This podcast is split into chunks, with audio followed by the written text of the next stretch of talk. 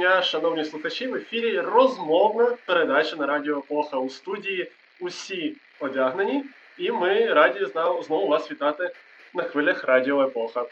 Оскільки це розмовна передача, це означає, що у студії знову повний склад постійних ведучих Радіо Епоха. Це наша запрошена експертка Катерина Морозова Доброго дня. і наш кореспондент Європейського бюро, який наразі перебуває в нашій українській студії Василь Полянський. Вітаю усіх! Отже, шановні слухачі, декілька тем сьогодні є у нас на порядку денному. І перша з них це чергові пригоди звичайного мінського пенсіонера, який чомусь має на меті володіти цілою незалежною суверенною державою. Ви вже 100% знали і чуєте, що відбувся такий дуже неприємний випадок сучасного піратства.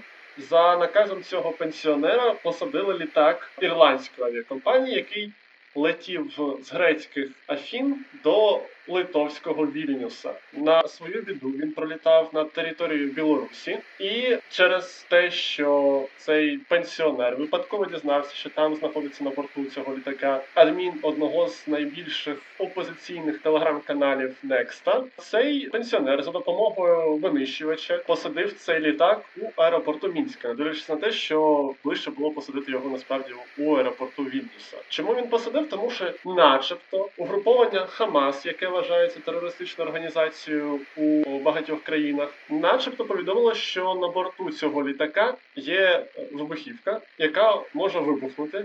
І цей білоруський вусатий пенсіонер вирішив зробити себе героя та врятувати Європу від чергової катастрофи. Але потім виявилося, що насправді це не зовсім так, як нам казали, нас запевняли. Насправді Скоріше за все, повідомлення від Хамас було фейком. Це підтверджує те, що воно було е, отримано вже після надіслано та отримано вже після того, як почався процес примусової посадки літака. Ну і ще цей пенсіонер виправдовувався, що, начебто, пілоти добровільно прийняли це рішення, але насправді рекомендації надійшли від керування від центру керування польотами Білорусі саме. І насправді не стільки сам цей випадок важливий для України для нас з вами, хоча, звісно, цей випадок це просто якийсь треш, немає ніяких. Е, Слів, аби якось його виправдати. Дуже цікаві наслідки є для України, і саме про них ми зараз трошки поговоримо. Отже, по-перше, усі цивілізовані країни після цього випадку повітряного піратства закрили для себе білоруський повітряний простір. Тобто, от усі цивілізовані авіакомпанії просто не літають над Білорусі тепер. І Білорусь стала таким от другим Донбасом. І тепер, якщо ви хочете потрапити до Мінську, наприклад, або до якогось іншого білоруського міста, вам треба обрати інші шляхи. Літаком ви точно туди не зможете потрапити. Це якщо мова йде про мешканців України. Якщо, наприклад, з Росії, я наскільки знаю, ще вилітають таки з РФ, але ми, як українці, пам'ятаємо, що у нас РФ авіасполучення здається не повинно бути. Тому так, власне, українцям буде е, важко потрапити, неможливо власне потрапити авіашляхом. Треба буде або, мабуть, залізничним, або автотранспортом добиратися. Ще до речі, ти згадував про Хамас. Я читала, що Хамас власне не визнав той факт, що вони надсилали це повідомлення. Тобто навіть Хамас відхрестився від цього, хоча здавалось би, їхній репутації це навряд чи б якось зашкодило. Ну от бачите, все таки тут Василь Полянський, здається, мав розповідав мені цього тижня цікавий факт, що Хамас взагалі має досить такі теплі відносини з Російською Федерацією, яка у свою чергу має досить теплі відносини із Білоруссю. Ну, власне, не стільки з усією Білорусі, скільки з режимною Білорусі цього пенсіонера, який досі сидить там у президентському палаці у мінську. І висновок простий: якщо Хамас від цього відкрещується, значить репутаційні наслідки для них будуть більш проблемними, більш важливими, ніж якась компенсація, якщо б вони там цю історію підтвердили. Якась компенсація, яка могла б пройти теоретично через там зв'язки з Росією, через зв'язки Росії та Білорусі. Ну коротше кажучи, їм вигідніше відмовитися від цього ніж визнати. Я думаю, що усі чули, що нещодавно між Ізраїлем та сектором Газу відбулася невеличка війна. Були завдані удари Сахалом по об'єктам в секторі Газа. Навпаки, терористи з Газу, чи є хто яке минуле, хто скаже, чи це борці за е, свободу палестинського народу, що це терористи. Саме вони завдавали удари по мирним жителям Ізраїлю. Тому якщо думаю, якщо ця організація дійсно стріляє ракетами по людях, звичайно, а потім каже, що вона не мінувала літак, їм можна довіряти. Е, Особливо, якщо вони після цього кажуть, що вони не мінували літак, тому що не хочуть заплюмувати свою репутацію борців за свободу палестинського народу. Дійсно, причому це ще такі версії вони стали з'являтися ще до того, як Хамас офіційно відхрестився від цього інциденту. Висновок насправді такий, що білоруського пенсіонера ніхто не любить, навіть терористи. Як ви гадаєте, наскільки можуть дотягнутися ці наслідки з або з припиненням авіасполученням з Білорусію, або з припиненням польотів над Білорусію? Чи буде це така довготривала, довгострокова процедура, або це, наприклад, до нового року розсосеться, розсмокчиться якось саме? Це насправді дуже цікаве питання. Я точно знаю як мінімум одну авіакомпанію, яка базується у тому ж місці, де базується Радіо Епоха, яка організовувала регулярні рейси до Мінська, яка очевидно тепер матиме з цим деякі складнощі. І очевидно, що, по-перше, так, авіасполучення навіть не стільки у Білорусі, скільки через територію Білорусі, воно найближчим часом буде проблемним. Наскільки це затягнеться, важко сказати, бо це, ну, мабуть, від багатьох факторів залежить. По-перше, очевидно, що це залежить від того, чи буде триматися при владі оцей от вусатий білоруський пенсіонер. По-друге, воно залежить від того, чи буде якесь е, рішення якихось міжнародних комісій щодо цього інциденту. Бо ми вже знаємо, що власне керівник, я не на жаль не пам'ятаю його посаду. Це щось на кшталт SEO компанії Ryanair, яка постраждала власне цьому інциденті, бо це її літак був. Він вже дуже негативно та різко висказався про цю подію. Точно знаю, що будуть рейси на північ від України, там у Прибалтику, наприклад, так, чи там у Фінляндію, чи якісь інші рейси тому напрямку. Я не знаю, куди можуть літати там. Може там на Шпіцберген, наприклад, вони будуть в обхід літати, і це додаткові витрати, це подорожчання квитків. Скоріш за все, це перший момент. Другий момент це ну такі от менш очевидні речі. Про них ми зараз у цьому сегменті ще якраз і поговоримо. Бо, е, по-перше, стало відомо, що білоруси теж не стали мовчати, принаймні офіційні джерела цього вусатого дядьки. Вони образилися на Україну. Вони заявили, що не будуть постачати 95-й бензин в Україну. А це на секундочку, десь приблизно половина бензину, який споживають українці, яким потрібен бензин. Звичайно, Укрнафта вже поспішила заявити, що не не треба перейматися, і все буде. Ми забезпечимо, ніхто не постраждає. Але у довгостроковій перспективі є деякі сумніви щодо цього, і є, мабуть, невеличкий такий ризик того, що поповзуть вверх ціни на пальне, принаймні на 95 бензин. Це перша така негативна, не найбільш очевидна річ. Інша така річ це політичний аспект. Бо не дивлячись на те, що окремі депутати Верховної Ради України постійно нагадують про те, що у сусідній Білорусі тут е, якийсь там треш і диктаторщик відбувається. Офіційно Україна досі підтримує більш-менш нейтральні стосунки з Білорусію, і президент Зеленський, який завжди уникає таких прямих звинувачувальних таких е, епітетів, він донедавна навіть не міг назвати Лукашенка диктатором, тираном чи визнати, що він неправомірно отримує владу. Тепер ця подія вона призвела до того, що ну очевидно українська влада вже не може мовчати і закривати очі на такі речі. Я очікую того, що якщо ситуація не буде змінюватися, то все більше і більше українських політиків, яких назвуть Євген Шевченко, будуть різко висловлюватися на адресу вусатого військового пенсіонера. І це буде ще один невеличкий, але важіль тиску на цього дідуа. Ну а що ви вважаєте, шановні колеги? В принципі, висловив головні такі можливі наслідки з цієї ситуації. Я вважаю, що на жаль, якими б не були можливі санкції саме у бік Білорусі, на жаль, це е, не зможе докорінно змінити ситуацію в Білорусі, або ж не може не зможе взагалі її змінити, тому що ці санкції, по перше, вже багато санкцій введено в принципі. По-друге, ну і що? І ми все бачимо, що Лукашенко досі вважає себе президентом, досі при владі. Мені здається, що більшість європейських країн або там світових країн вони просто забили на існування Білорусі. Там хай воно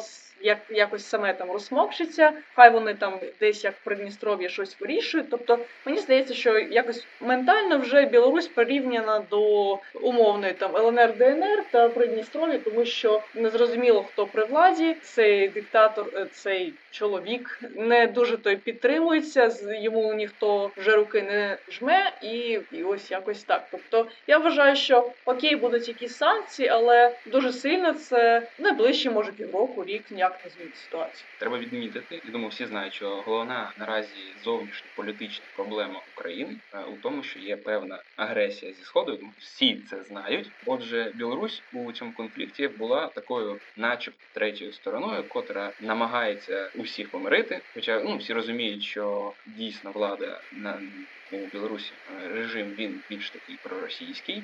І власне відносини з Росією в Білорусі останнім часом, останні багато-багато років були завжди хороші. Але після саме цієї ситуації можна побачити певні такі моменти, маячки, Е, російські е, пропагандисти, російські журналісти, які висловлюють е, прокремлівську думку, вони власне критикують Лукашенко за саме за цю подію. Тому я навіть чув таку цікаве висловлення від одного журналіста російського, що власне від Лукашенка треба рятувати наших братів білорусів, що він такий собі терорист, котрий зараз має в заручниках 9 мільйонів наших братів білорусів. Це казав журналіст, який працює на відомому каналі Russia Today. Дуже цікаво. Власне, це дуже дуже нагадує деякі інші тези, котрі висловлюють щодо, наприклад, українців, яких також там, наприклад, е, людей російськомовних на сході України треба рятувати. Як ми думаю, думаю, всі чули ці тези російські.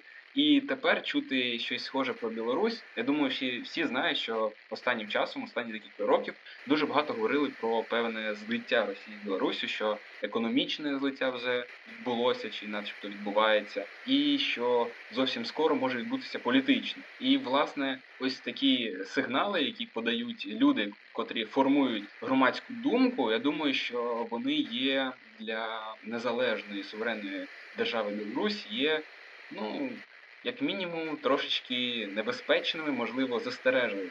Ну, що хотілося б сказати на завершення цього сегменту. По-перше, наші любі білоруси, гарні люди, вони хай тримаються наснаги їм та терпіння та сміливості все-таки скинути режим цього старого мусатого пенсіонера, бо це єдиний логічний шлях, на мою скромну думку. По-друге, хотілося б побажати, щоб е, європейська та світова спільнота ще більш активно та більш радикально висловлювали своє занепокоєння ситуацією, що складається, і можливо колись дійде до якихось активних дій, які допоможуть звичайним білорусам нарешті бути вільними від режиму цього вусатого маразматика. Ну і по-третє, сподіваюся, що Україна теж буде займати активну позицію, і українці також. Хоча, звичайно, до офіційної України питань більше ніж до звичайних українців, бо звичайні українці вже давно різними способами висловлюють свою солідарність з Білоруссю. Тому що ж, живе Білорусь!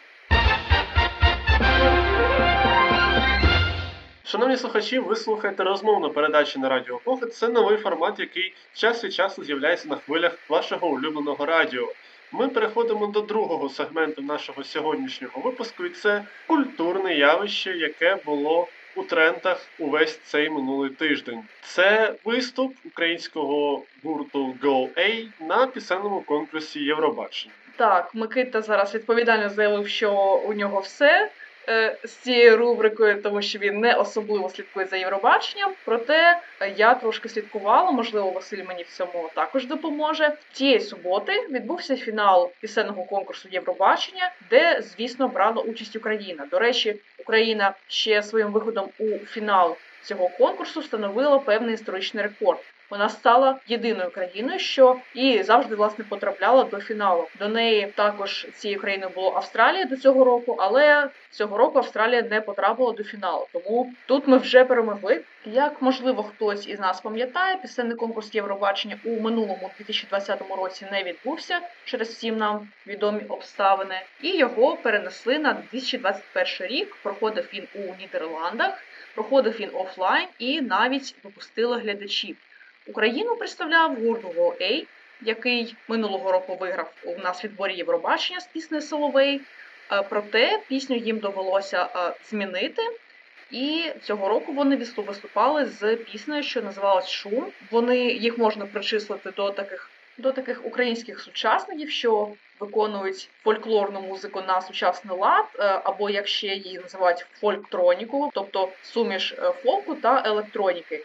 І вони представили, на мою думку, дуже круту пісню, що називається Шум, шум, і кліп на яку знімався, до речі, у Чорнобилі. Кліп також вартий уваги, навіть якщо ви не дуже полюбляєте такий жанр, у якому творять Go A. Їх вважали одними з фаворитів, але фаворитами, наскільки я пам'ятаю, ну і власне це справдилося, вважали італійців. Це такий е, гурт Måneskin, який творить у жанрі е, такий панк-рок, я б сказала, або поп-рок. І власне італійці і перемогли. Також там були присутні, звісно, крім України і Італії, ще так десь е, з 20 країн. Але на жаль, не про всі країни я можу щось сказати таке, тому що я, по-перше, не дивилася всі виступи. А по-друге, власне, мені сподобалося тільки три е, з тих, що я дивилася. Це була Україна, навіть два я б сказала, Україна і власне литовці. Але хочу сказати, що Незважаючи на п'яте місце, Україна зайняла друге місце за підсумками голосування телеглядачів, і це також можна вважати певним досягненням. А по-друге, українську пісню дуже дуже зацінили глядачі та слухачі з усієї Європи, і GoA все ще продовжує через тиждень займати лідеручі позиції у багатьох європейських чартах. У Бельгії вона в Нідерландах була першою, а здається, ще в скандинавських країнах. Проте, на жаль, GoA не вдалося стати ну на той момент, що ми пишемося. Вона здається не знаходиться все таки вже на першому місці. Бо допоки в нас е, слухають Моргенштерна, от я зараз дивлюся якийсь Hot Hits Україна в Spotify, поки в нас слухають Моргенштерна, мальчика на дев'ятки, е, та щось ще таке дуже дивне. Ну, тут, до речі, нормальні пісні, здається, є. То, на жаль, GoA так здалося, що в нас в Україні навіть менше зацінили, ніж слухачі з європейських країн, які ми знаємо, можуть також полюбляти дуже електроніку, зокрема ті ж Нідерланди. Я е, висловлю е, особисту думку е, як людина, яка дуже далека від е, сучасної музики, від сучасних виконавців, особливо від українських виконавців сучасних. Е, Для мене цей гурт, е, я його про нього чув тільки, мабуть, через те, що декілька разів бачив е, його назву на деяких афішах, деяких музикальних українських фестивалях, де цей гурт не був серед хендлайнерів, скажімо так, і зазвичай це були фестивалі якоїсь патріотичної направленості. І Як на мене, це дуже круто, коли колектив, який, як на мене, дуже таку нішову музику виконує, що він їздить представляти нашу країну на міжнародних конкурсах, займає там високе місце, потім займає високе місце у чартах, що люди з інших країн нас слухають, їм подобається українська музика. Як на мене, це дуже круто. Ну і звісно, є дуже цікавий трошки політичний момент у цьому всьому. По-перше, ну те, що сам конкурс Євробачення трошки в лапках політизований, це вже ні для кого не секрет. Але от є така. От окрема е, спілка, така спільнота навіть фанів Євробачення. Це такий окремий прошарок е, музичних фанів. Вони дуже наївні, вони дуже такі от добрі, чуйні, відкриті. І вони, вони щиро дивуються, як так вийшло, що гурт Гоей з України не дуже хоче робити тур Росією. І е, коли вокалістка е, Катерина заявила, що вони не будуть приїздити до Росії.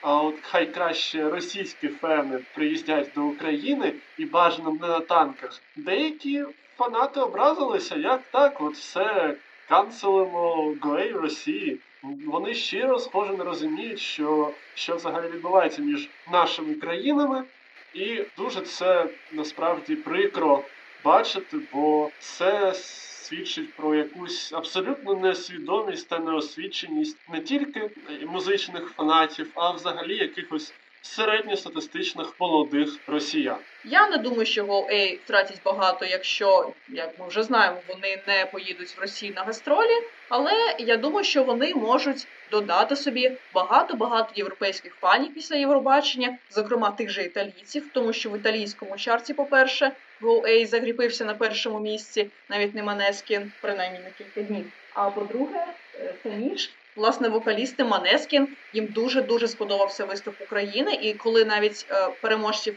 на прес-конференції після Євробачення запитали, чи виступ їм більше сподобався, кого вони вважали фаворитом.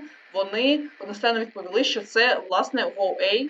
І навіть е, соцмережами розійшлися декілька відео, де вони, по-перше, е, танцюють несамовито під е, власне звуки треку шу. А по-друге, обмінюються платівками один з одним і намагаються вокалісти гурту Манескін вчити українські слова і вчити цю пісню. І в них навіть це виходить. Ну що ж, на завершення хочеться сказати, будь ласка, шановні слухачі, слухайте гарну музику, не слухайте Моргенштерна бажано. Ну і іноді слухайте радіо Пуха, навіть не дивлячись на те, що у нас практично немає музики, ми трошки у іншому жанрі працюємо, але ми так само стараємося для вас, шановні слухачі. І, до речі, будь ласка, якщо вам не шкода пари долярів, будь ласка, підтримуйте нас на Патреоні. Або хоча б е, поділіться випусками інформаційних передач, яка повернеться вже за тиждень, до речі, та цим випуском розмовної передачі зі своїми друзями, рідними та випадковими знайомими. Будемо вдячні також за зірочки під е, нашими випусками, там де це можливо, за коментарі. Та взагалі, будь ласка, слухайте Радіо Епоха і надалі. І наш останній сегмент в ефірі розмовної передачі на Радіо Епоха це новини спорту. Вчора відбувся фінал Ліги Чемпіонів, е, де зустрілися між собою Манчестер Сіті з Англії та Челсі, теж е, з Англії, з міста Лондон. Якщо ви хочете подивитися цей матч у запису, будь ласка, вимкніть, бо далі будуть спойлери і багато спойлерів. А якщо ви вже бачили, то велкам слухати далі. Отже, е, матч завершився перемогою Челсі з рахунком 1-0. Нам на першу чергу цікавий український слід. Вибачте за такий от за таке кліше. Український слід у цьому матчі. Адже ми знаємо, що у складі Манчестер Сіті відіграв один з найбільших талантів українського футболу та збірної України Олександр Зінченко. Ну, мені е, хотілося б, мабуть, сказати, що знову, ну, якщо за шкалою зрада перемога, звісно, відбулася зрада, тому що українським футболістам пороблено у лізі чемпіонів. От якщо не враховувати один титул, е, який заробив Шевченко в Мілані, щось у нас трошечки йде не дуже ефективно все, тому що, по-перше, стамбульський фінал, коли я думаю, всі, хто дивиться футбол, всі, хто хоч трішки розбирається, знає, що відбулося у Стамбулі у 2005 році, коли Ліверпуль зробив якийсь просто магічний камбек і обіграв Мілан. Тоді Шева, якщо я не помиляюсь, не забив пенальті. Вирішальний п'ятий пенальті. Так, і це тоді вже щось е, стало зрозуміло, що з українцями щось не дуже добре у лізі чемпіонів. Згодом у фіналі 2012 здається, року багато хто з фанатів ка- казав, що Баварія Мюнхенська програла, тому що Анатолій Тимощук перед грою доторкнувся до бухатого кубка, і що це типу, ну не дуже добра прикмета. І власне тому, начебто, програв тоді про програла тоді Баварія твоєму не дуже сильному на той момент е, конкуренту Челсі, який там дійсно ледь-ледь зачепився спочатку за овертайм, а потім за серію пенальті. І що відбулося зараз? Що відбулося зараз? Я думаю, е, ті, е, хто дивився матч, бачили, що власне у моменті, коли збивався гол, там була неймовірна передача від Маунта на Кая Хаверца. Але я думаю, всі бачили, що власне Хаверц тікав від нашого Євгена Зінченка, котрий не зміг втримати нападника Челсі. І я думаю, що дуже багато хто буде тикати у нашого Євгена пальцем, казати: ось саме ти винен, ти не зміг накрити нападника, ти не зміг. Прочитати ситуацію. Ну я сподіваюся, що така пляма не впаде на нашого футболіста, але Хто знає, можливо, саме його звинуватять у поразці цього поєдинку. Є такий французький вираз, який я чомусь останнім часом чую досить часто. Е, Він досить короткий. Він е, звучить як слова тире мечі. Тобто, ну дійсно словами можна ранити. І сподіваємося, що Євгена не ранять оці от потенціально можливі звинувачення, і що Євген у гарному настрої та у гарній формі буде готовий зіграти на євро за команду Андрія Шевченка з збірної України. І отут, до речі, дуже цікавий момент, що насправді, ну, по-перше, ми всі знаємо, якщо ви дивитесь футбол, ви знаєте, що е, Зінченко грає лівого захисника у Манчестер Сіті, хоча. Зінченко номінально він півзахисник креативного плану. Це просто футбол Гвардіоли. Він не такий, як усі. Можна сказати, що він прямо за спешл one. І в збірній Україні він буде грати іншу позицію. Але найбільше, якщо ми вже згадували нашу шкалу зрада перемога, все-таки враховуючи інші події цього фіналу, я вважаю, що найбільша перемога для Зінченка та для українського футболу в тому, що Зін- Зінченко не травмувався фізично після цього матчу, бо ми бачили там. Що сталося з е, Дебірюйне, здається, так? І ще захисник Челсі, е, я, я забув, хто, до речі, Крістінсен вийшов на заміну, а Тіаго Сілва, здається. Тяго Сілва, так, він теж травмувався, і цього, звісно, вони не хотіли. Бо Зінченко все-таки є одним з лідерів та одним з найкращих гравців цього складу збірної України. Тому ми, власне, вважаємо Олександрові не дуже заганятися щодо цієї поразки. Поразки вони трапляються. Сподіваюся, що головний тренер Андрій Шевченко, головний тренер збірної України, він може поділитися досвідом принаймні болючих поразок у фіналах Ліги Чемпіонів і як їх переживати. Але, до речі, якщо ми вже згадали головного тренера Керманича, ще одне кліше, Керманича збірної України Андрія Шевченка, він був теж присутній на цьому матчі. І от зараз наша шкала наблизиться до позначки зрада, бо він сидів поруч із власником Челсі, російським олігархом Романом Абрамовичем, та щиро вітав того, ну власне, з успіхами його команди в цьому матчі. І це, звісно, розумію. Ну, ми всі принаймні, принаймні, якщо вам е, більше ніж 20 років, ви всі знаєте, що е, Шевченко грав у Челсі саме тоді, коли Абрамович був. е, Великим інфлюенсером на політику команди. Ми, звісно, не знаємо зараз, але тоді якраз от він збирав такий зірковий склад, і Шевченко був од- од- одним з його потенційно діамантів у потенційній короні потенційного топ-клубу. Але ми всі знаємо, що у Шевченка не е, вийшло досить. Е, Розкритися у англійському футболі, але от ми бачимо, що в нього вийшло побудувати досить дружні відносини з російським олігархом. Тепер все таки повісточка змінилася, і я вважаю, що підтримувати публічно принаймні такі от добрі відносини не є гарним меседжем для українського суспільства. Тому побачимо, як на це відреагує українська преса. Я певен, що його чекає критика за те, що він знаходився поруч із російським мільярдером. Але ми сподіваємося, що все-таки збірна е, підготується до євро у гарному моральному та фізичному стані. Але не футболом єдиним. І оскільки майже весь сегмент говорили лише ми з Василем, Катерина рветься до мікрофону. У нас в студії тут мікрофон на всіх, ви ж розумієте. І до мікрофону рветься Катерина Морозова, бо в неї теж є цікаві новини зі світу спорту. Так, шановні слухачі, я дорвалася нарешті. І хочу вам повідомити для тих, хто не особливо слідкує за футболом, для тих, хто його не полюбляє, але хоче слідкувати за якимось спортом. Порадую вас, бо сьогодні у Франції, в Парижі розпочався один з турнірів великого шолому. Е, Якщо що я говорю про теніс наразі, це турнір Ролан Гарос. Е, Власне, сьогодні перший ігровий день. Кваліфікація вже закінчилася, і хочу порадувати тим, що у кваліфікації в перший день, перший, другий, третій, якщо бути чесними, стартували одразу п'ять українських тенісисток. Зараз будуть трошки спойлери, тому якщо хтось хоче передивитися результати або матчі, то можете вимкнути. Наразі, наскільки мені відомо, станом, станом на прямо зараз, станом на обід неділі, у нас залишилося чотири тенісистки, що у нас Анге- Ангеліна Калініна, це Катерина Козлова, яка вибула, тож вона вже не представляє нас. Це Катерина Завадська, це Марта Костюк і, звісно ж, наша улюблениця багатьох, я вважаю, Аліна Світоліна, що наразі займає шостий щабель рейтингу WTA. І власне що побажаю? По- Побажаю дивитися матчі, бо вони обіцяють бути дуже дуже цікавими. Їх можуть, до речі, транслювати на кабельних телеканалах. То слідкуйте. Побажаю нашим дівчатам наснаги і слідкуйте за тенісом. Це також цікаво для спорту, нічим не гірше за футбол, просто він Ну, а ви, шановні слухачі, для нас усі однакові, навіть не дивлячись на те, що ви усі різні. Ми любимо вас усіх однаково і будемо чекати наступного тижня на хвилях Радіо Епоха.